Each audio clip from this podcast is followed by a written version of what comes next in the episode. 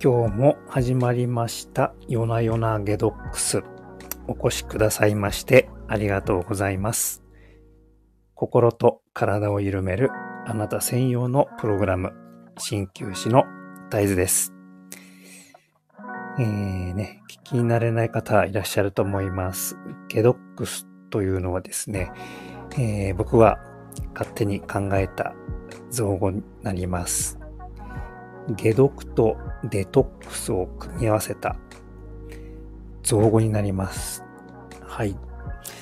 えー、と言いますのもですね、この、やはり体内に溜まった毒素、これを排出することで、ねえー、体の調子を取り戻していきましょうと、えー、皆さんにご提案を差し上げまし、差し上げたいと思い、えー、配信をしております。さあ、えーね、ゴールデンウィークも明けていっしゅうかんスタートいたしました。えー、コロナのね、扱いももうだいぶ以前とは様変わりして、電車の中ではまだまだもうほとんど きゅうじゅうきゅうパーセント の方がね、まだマスクをされていらっしゃいます。皆さんの地域ではいかがでしょうか？結構ね、えー、慎重ですよね、やっぱりね、皆さんね。ね、えー、なるべくこうね、体調を整えて免疫力を下げないように暮らしていきたいものですが、最近どうですか？気温がもうね、夏に夏だと思ったら急にまた季節逆戻りしてみたりとか、なかなかですね、これ体も合わせていくの大変だと思います。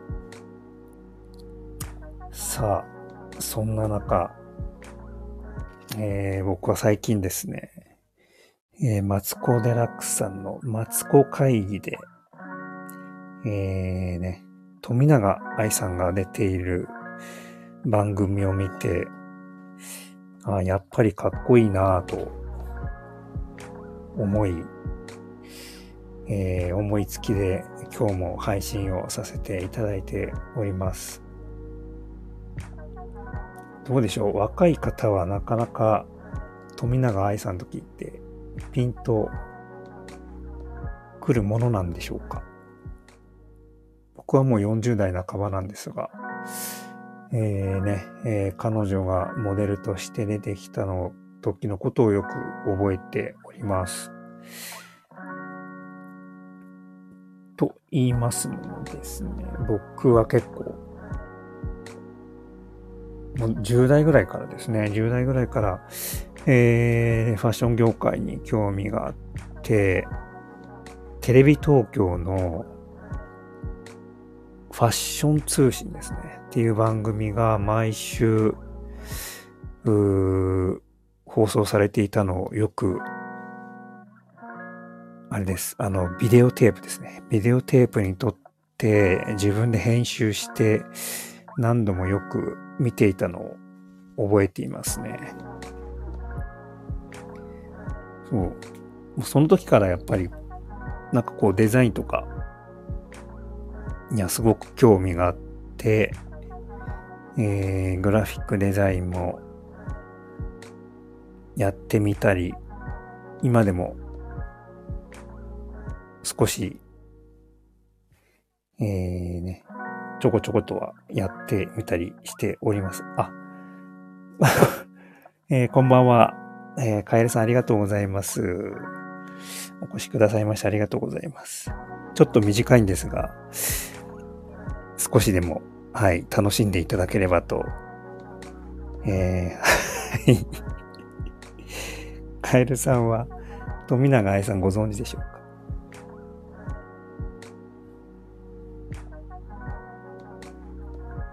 すごいね、あのー、そう、カエルさんはね、えー、っとオーストラリア、ちょうど南半球だから今ちょうどこれから秋に向かっていく季節ですかね。で、そちらで、えー、っと美容師さんをされていらっしゃってね、寒いです。もう寒いぐらいになってるんですね。そう、ぜひ皆さん、あのカエルさんの番組もすごく勉強になるので、えー、おすすめですね。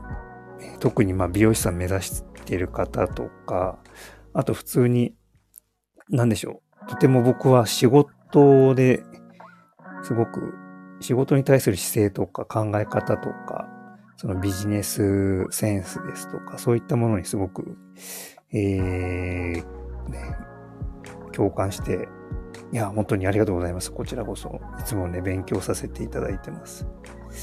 特に僕は何でしょう、えっと海外のそういう異文化異文化のそういうカルチャーショックとかすごい、えー、好きなんですよね。海外に興味があって、まあ憧れもずっとありますが、はい、ぜひ、えー、そういう方一度緑のカエルさんで皆さんちょっと検索してみてください。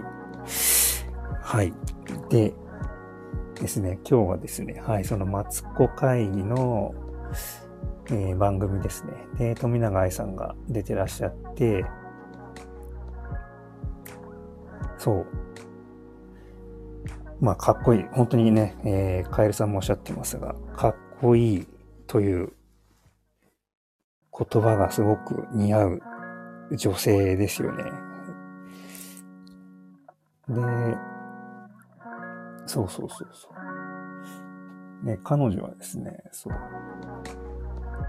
早くからもうじゅう代からデビューされて、で、一回結婚されて、で、えー、っと、また、ちょうどさんねんまえですよね。さんねんまえに、だからよんじゅう手前ですよね。よんじゅっさい手前で、また、えー、っと、自分、ご自身で、オーディションを受けて、でパリコレに復帰してきたっていう、そうそう、モデルさんですよね。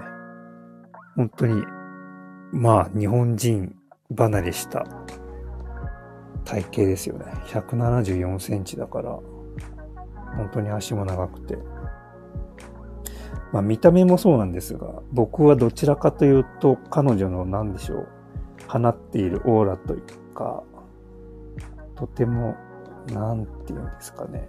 言葉で言い表しづらいんですが、とても、凛とした、素敵な、かっこいい女性っていうイメージがありますね。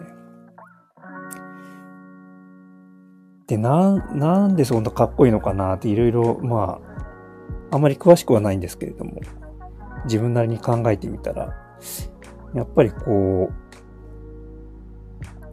普段からこう、なんでしょうね。自分、ご自身をなんかこう高めているような感じ。まあ食事はもちろんのこと、まあその体型維持ですよね。やっぱりまあモデルさんっていう職業柄、ご自身で、まあボディメイクもされているでしょうし、詳しいことはよくわかりませんが、確実にされているはずです。テレビの中ではですね、そこまではあまり深く、えー、取り上げられていなかったんですが、まあ年齢も年齢なので、必ず何かですね、えーうん、毎日何かされてるはずですね。こうもうみっかもそのトレーニング休んでしまうと、てきめんに出てくるっておっしゃってましたね。そうそう、そうですね。カエルさん。はい。プロフェッショナル意識が高いのかも。いやー、本当に、高い。本当にそうですね。でも、なんて言うんでしょうね。こう、自然体なんですよね。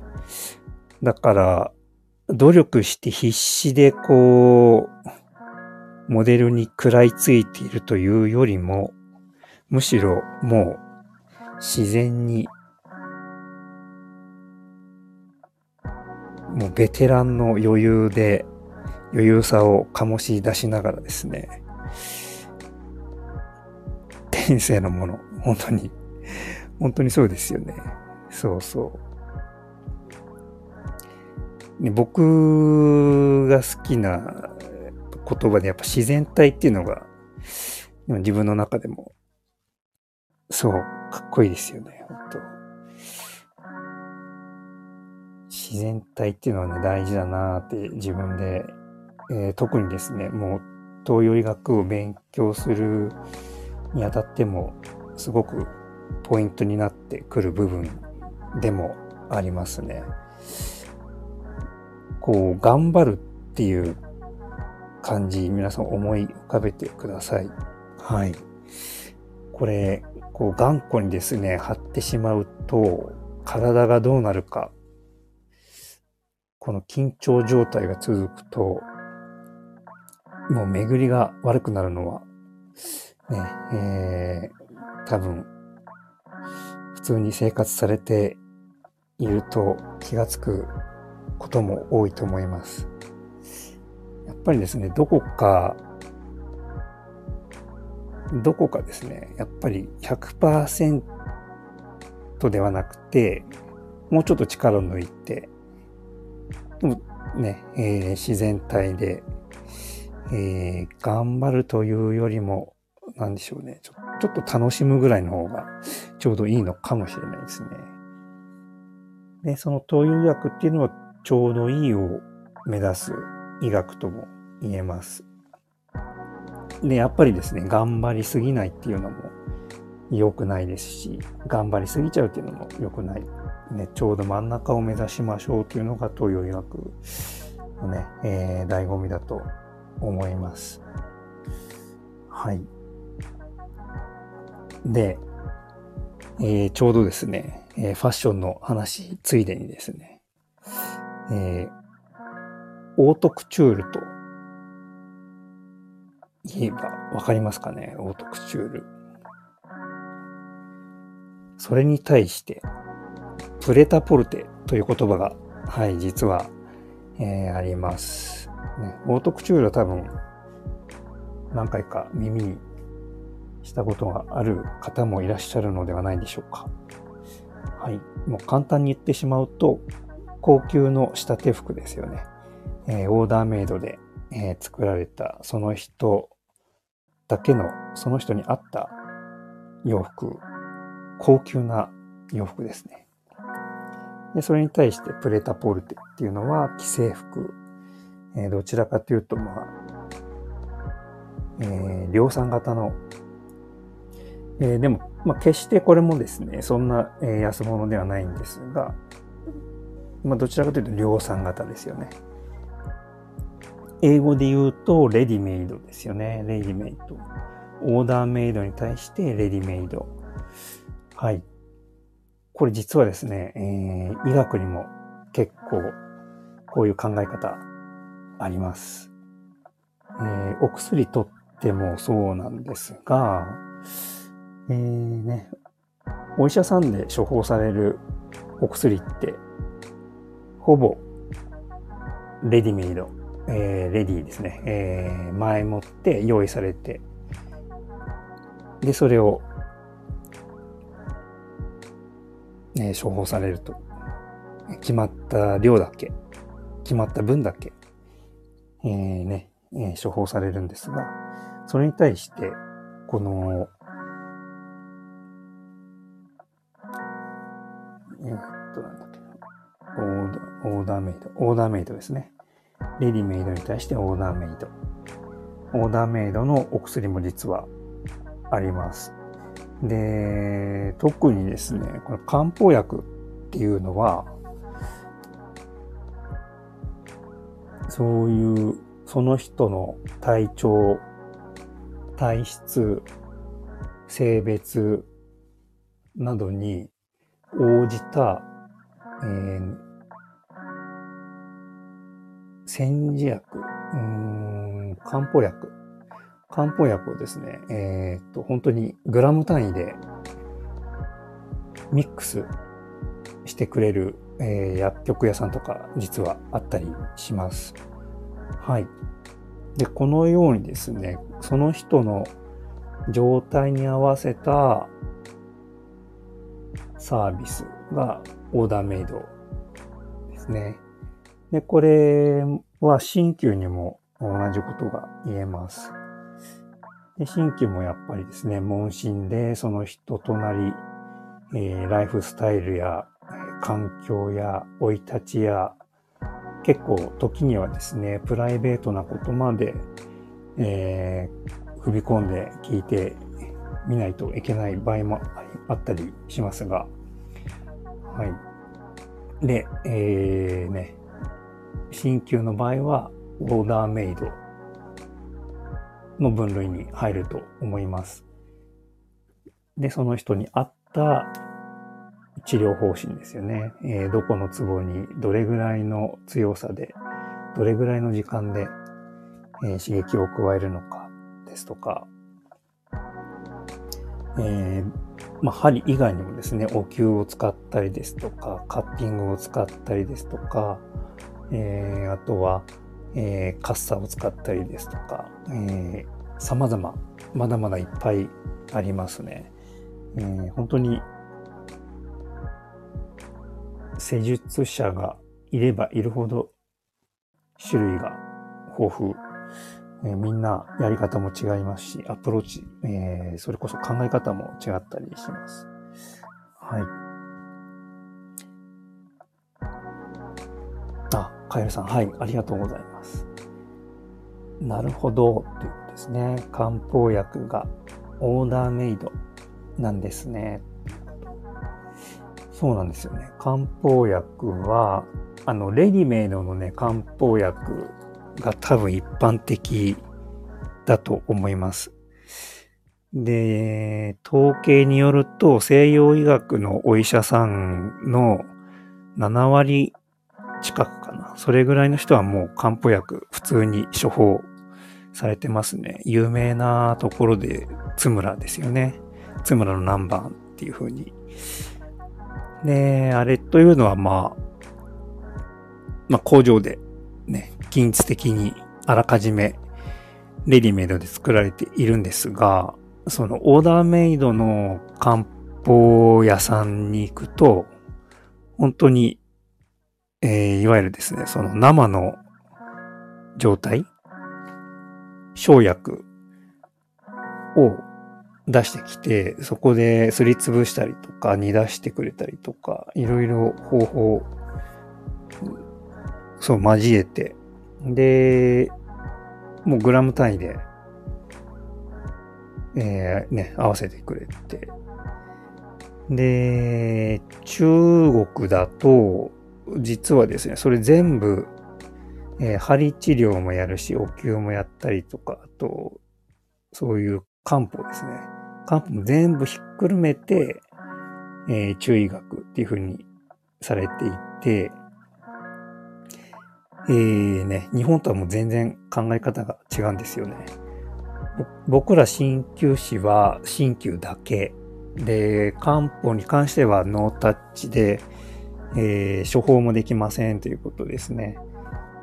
で、まあ、薬剤師さん、薬剤師さんはもうお薬だけ扱うみたいな、かなり分業化されていますが、まあ、中本場中国でとだいぶ違いますよっていうところでしょうかね。はい。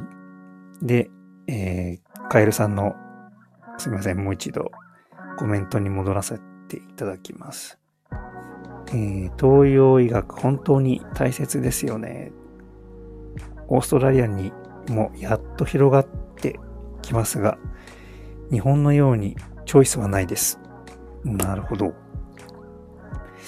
オーストラリア、まだまだ浸透してないってことなんでしょうかね。あー、ろくねんまえに腰から下が痺れてしまって、あー、立てませんでした。あー、そうだそうだ。おっしゃってましたね。そうだ。配信でもちょろっと伺いました。西洋医学ではどこも悪いところは見つからず、そうなんですよね。病院では何もできずに、それからは針や整体やトレーニングなどをやって、ここまで元気になってます。なるほど。確か、カエルさんの、あれですよね、配信でもおっしゃってましたけど、えっと、最近は、かがまないでも済むようなシャンプードレッサーでしたっけ？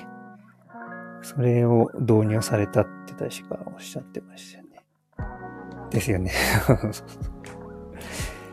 だから、そうですね。本当に、痺れ、えー、辛いですね。あ、そう、よく。いや、本当にね、いつも楽しみに聞かせていただいているんですよ。本当に勉強になります。いや、実際、そうですね。僕も、うん、美容師さんお願いされて見たことありますけど、特にね、そうですね、細い体型の方はやっぱり体幹も、うん、あんまりしっかりされてないような感じなので、いわゆるあれですよね、重心が中心から遠ざかれば遠ざかるほど、えー、腰とか肩とかね、えー、それこそ足とかにも負担がかかって痛みが出てしまうっていうのは、ああ、カエルさんどんなあれですか、体型ですか？細い、細め？結構か細い感じのツイツイッキーみたいな感じですか？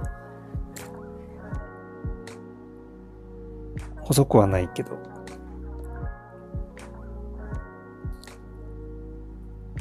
結構ですね、その体感って本当物を言って、とてもない、